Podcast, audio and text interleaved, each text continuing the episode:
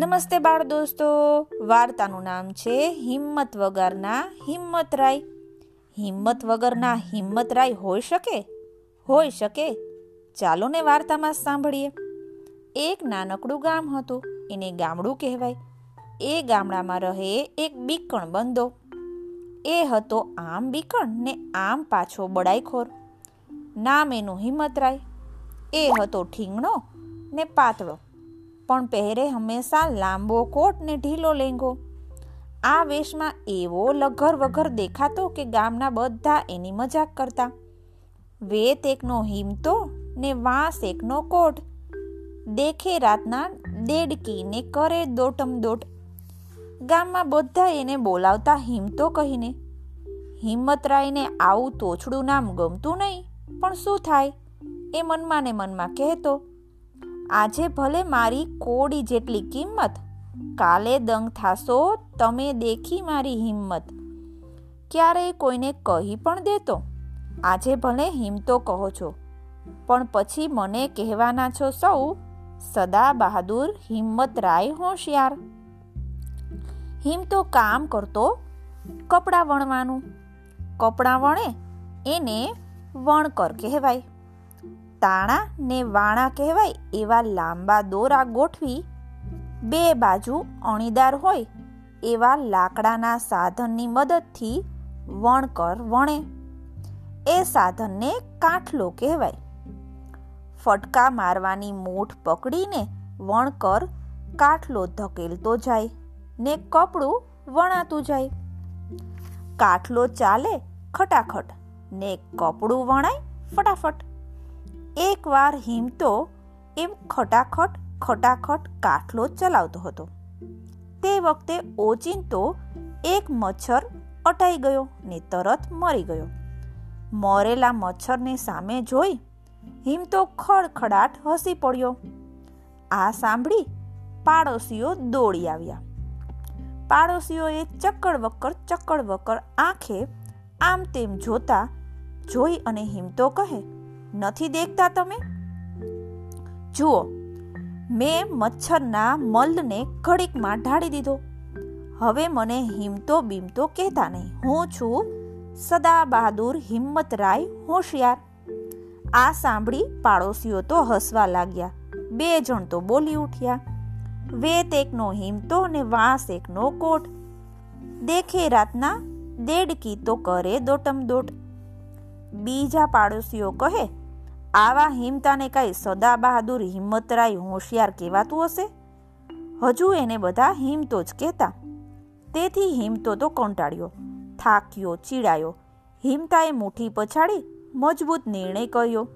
આવા બે કદર ગામમાં રહેવાય જ નહીં. હું બીજે ગામ જઈશ અને થઈશ સદા બહાદુર હિંમતરાય હોશિયાર. હવે હિમતો ગયો ગામના કંદોઈ પાસે. કંદોઈનું નામ ધનસુખ નાના ગામમાં એક જ મીઠાઈ બનાવે અને વેચે.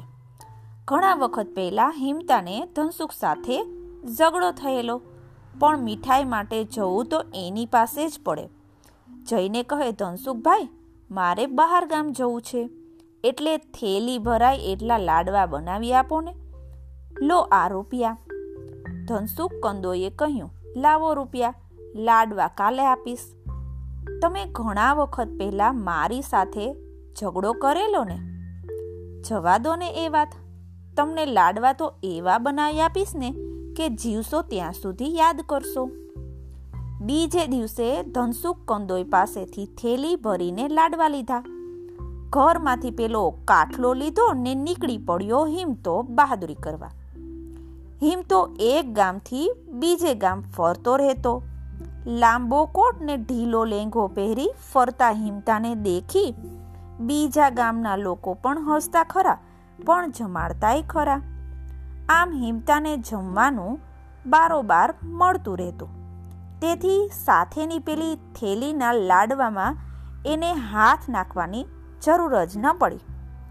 આમ ગામે ગામ જમતો ફરતો જમતો ફરતો, હિમતો એક દિવસ એક નગરમાં આવી પહોંચ્યો. નગરના લોકોએ એને કહ્યું, અહીં દરરોજ એક ગાંડો હાથી આવી બે પાંચ જણને મારી નાખે છે. હિમતાએ હાથમાં કાટલો રમાડતા રમાડતા કહ્યું, એ ભૂખડી બારસ હાથીની આવડી હિંમત? લોકો કહે, હા ભાઈ, અને વળી એક બીજી વાત છે. જો કોઈ બહાદુર એ હાથીને મારી નાખશે ને તો રાજા એને મસ્ત મોટું ઈનામ આપશે. નામ ને ઈનામના લોભમાં હિમતો તો પહોંચી ગયો રાજા પાસે.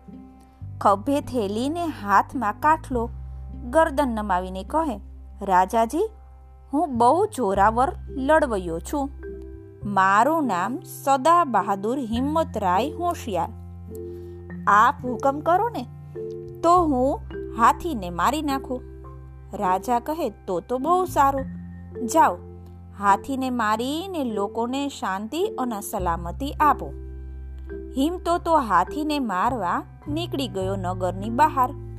કોઈ કઈ લઈ જાવ ભાલો, કોઈ કઈ લઈ જાવ તલવાર. હિમતાએ તો ન લીધો ભાલો ને ન લીધી તલવાર. એ કહે હું તો મારા આ જોરુકા કાઠલાથી જનાવરની જાન લઈશ. નગરના પાદરમાં હાથી સૂંઢ ઝુલાવતો ઝુલાવતો ઊભો હતો. હિમતાને દેખી હાથીએ એની તરફ ચાલવા માંડ્યું. હિમતો ગભરાયો પરસેવે રેબ જેબ થઈ ગયો. હિમતાએ તો કાઠલો અને થેલી મૂકી હેઠે અને ભાગ્યો આડે રસ્તે. હાથી એની પાછળ દોડવા જતો હતો. ત્યાં એના પગમાં પેલી થેલી આવી. હાથીએ થેલી સૂંઘી. પછી થેલીમાં સૂંઢ સરકાવી. એણે સૂંઢ વડે એક પછી એક એમ સાતેય લાડવા મોંમાં મૂક્યા. પછી જોયું, થેલીવાળો તો જાય છે ભાગ્યો. હાથી હિમતાની પાછળ દોડ્યો. પણ તે તેની પાસે પહોંચે, તે પહેલાં તો ઢળી પડ્યો ને મરી ગયો. પેલા કંદોય ધનસુખે ઝેર ભેળવેલા લાડવા હિમતાને આપેલા. પણ ઠેર ઠેરના ગામ લોકોએ હિમતાને જમાડ્યા કરેલો. એટલે એ તે ઝેરી લાડવા ખાવામાંથી બચી ગયો. ને હાથી તે ઝેરી લાડવા ખાઈ અને મરી ગયો. હાથીને મરેલો જોઈ હિમતામાં તો હિંમત આવી ગઈ. તે પાછો ફર્યો, પોતાનો કાઠલો ઉચક્યો, ખોખારા ખાવા માંડ્યો અને પછી ધમ ધમ કરતો હાથી પાસે ગયો. મરેલા હાથીની પીઠ પર બેઠો. બસ, ત્યાં તો નગરમાં લોકોનું ટોળું હરખાતું હરખાતું આવી પહોંચ્યું. હિમતાએ એમની સામે જોઈને કહ્યું, જુઓ છો ને, તમારા દુશ્મન હાથીને મેં પછાડીને ભોય ભેગો કરી દીધો. લોકો કહે, વાહ વાહ, હવે નિરાત થઈ. તમે તો ખરા બહાદુર છો. એ લોકોને ખરેખરી વાતની ખબર નહીં કે હાથી મર્યો શી રીતે. એમણે તો હિમતાને બહાદુર માન્યો. નગરના રાજાએ રાજી થઈ એને સેનાપતિ બનાવી દીધો. બધા હવે હિમતાને કહેવા લાગ્યા, સદા બહાદુર હિંમત રાય હોશિયાર. ને ઠીંગણો પાતળો હિમતો તો ખીચોખીચ ખુશ ને ગીચો ગીચ ગેલમાં. સદા બહાદુરને સદા નિરાત ક્યાંથી મળે? થોડા દિવસ પછી એક વાઘે નગરમાં આવવાનું શરૂ કર્યું. આ ખોખાર વાઘે નગરના કેટલાક લોકોને લોકોને વગર કારણે મારી નાખ્યા. લોકો ડરવા માંડ્યા. એ તો પહોંચ્યા રાજા પાસે. હાથ ઊંચા કરી કરીને કહે, બચાવો બચાવો રાજાજી, અમને વાઘથી બચાવો. રાજાએ હિમતાને હુકમ કર્યો. જાઓ. હિંમતરાય હોશિયાર વાઘને મારીને લોકોને શાંતિને સલામતી આપો. હિમતાએ બડાઈ કરી. આ વખતે હું મારી તલવારને એક ઝટકાથી વાઘનું માથું અલગ કરી નાખીશ. પણ વાઘ છુપાયો છે ક્યાં? લોકોએ કહ્યું, નગરની બહાર નજીકની જાળીમાં વાઘ પડ્યો પાથળ્યો રહે છે. ઠીંગણા પાતળા હિમતાએ ત્રાળ પાડીને કહ્યું, મૂરખ વાઘનું મોત વહેલું નજીક આવ્યું લાગે છે.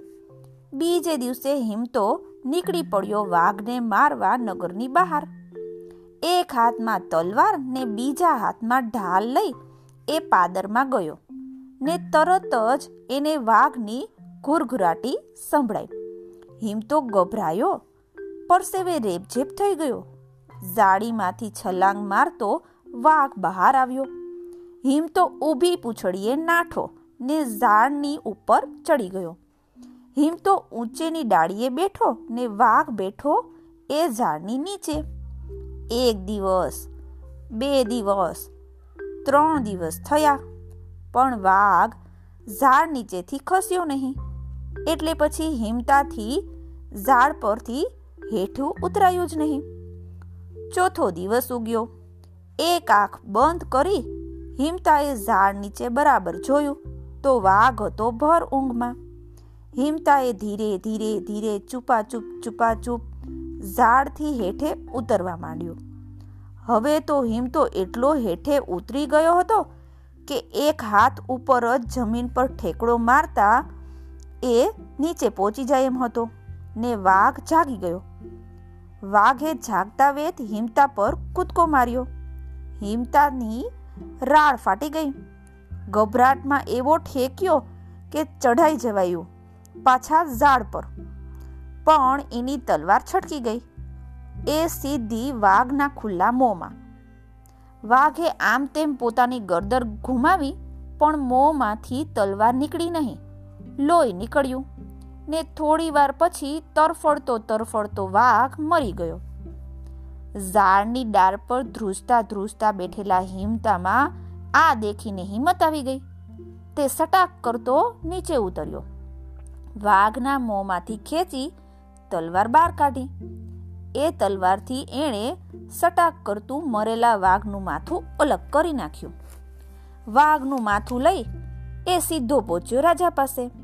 એ ઠીંગણા પાતળા હિમતાએ બળાઈ મારી. રાજાજી, આ ભયંકર જનાવરની સાથે હું ચાર ચાર દિવસ સુધી લડ્યો. દાવ પેશ સાથે ભયંકર લડાઈ થઈ. છેવટે લાગ જોઈ મેં લાત મારી એના પેટ પર. એની જીભ નીકળી પડી બહાર. તરફડિયા મારતો એ મરી ગયો. પછી આપને ખાતરી કરાવવા અને લોકોને નિરાત આપવા એ વાઘનું માથું તલવારથી ઉતારી લીધું. જુઓ, આ રહ્યું. રાજા તો રાજી રાજી. એણે તો પોતાની કુરીના લગ્ન હિમતા સાથે ધામધૂથી કરી નાખ્યા. સદા બહાદુર હિંમતરાય હોશિયારના માન પાન વધી ગયા. પણ સદા બહાદુરને સદા નિરાત ક્યાંથી મળે? પાડોશનો રાજા એના રાજ્ય પર ચડી આવ્યો.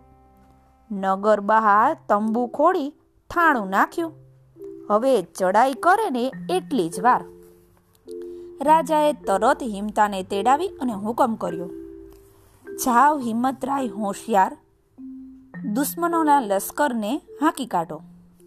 હિમતાનંદ તો પાક્કી ખબર કે આ કંઈ થાય એવું આપણાથી કામ નથી. એણે નગરમાંથી ભાગી જવાનું નક્કી કર્યું. કુંવરીને કહ્યું કે સોના રૂપાના ઘરેણા બરેણા જે લેવા હોય ને તેનું પોટલું બાંધી લો. મધ રાતે ગામ છોડવું પડશે. કારણ કે આ કામ મારાથી તો નહીં જ થાય. રાત્રે અંધારામાં બે નગરની બહાર નીકળ્યા. નગરના પાદરમાં જ દુશ્મનના તંબુ હતા. એક તંબુ નજીક પહોંચ્યા ને કોઈ જંતુ હિમતાના ગાલ પાસે અફડાયું. હિમતાએ તો ગભરાઈને મોટેથી રાજકુંવરીને કહ્યું, નગર તરફ પાછા ભાગવા માંડીએ? દુશ્મને આપણા પર તીર મારો શરૂ કરી દીધો છે. એક તીર તો મારા ગાલને વાગ્યું પણ ખરી. ભાગો પાછા પોતાના ગામમાં. બે પાછા નગરમાં ભાગવા માંડ્યા.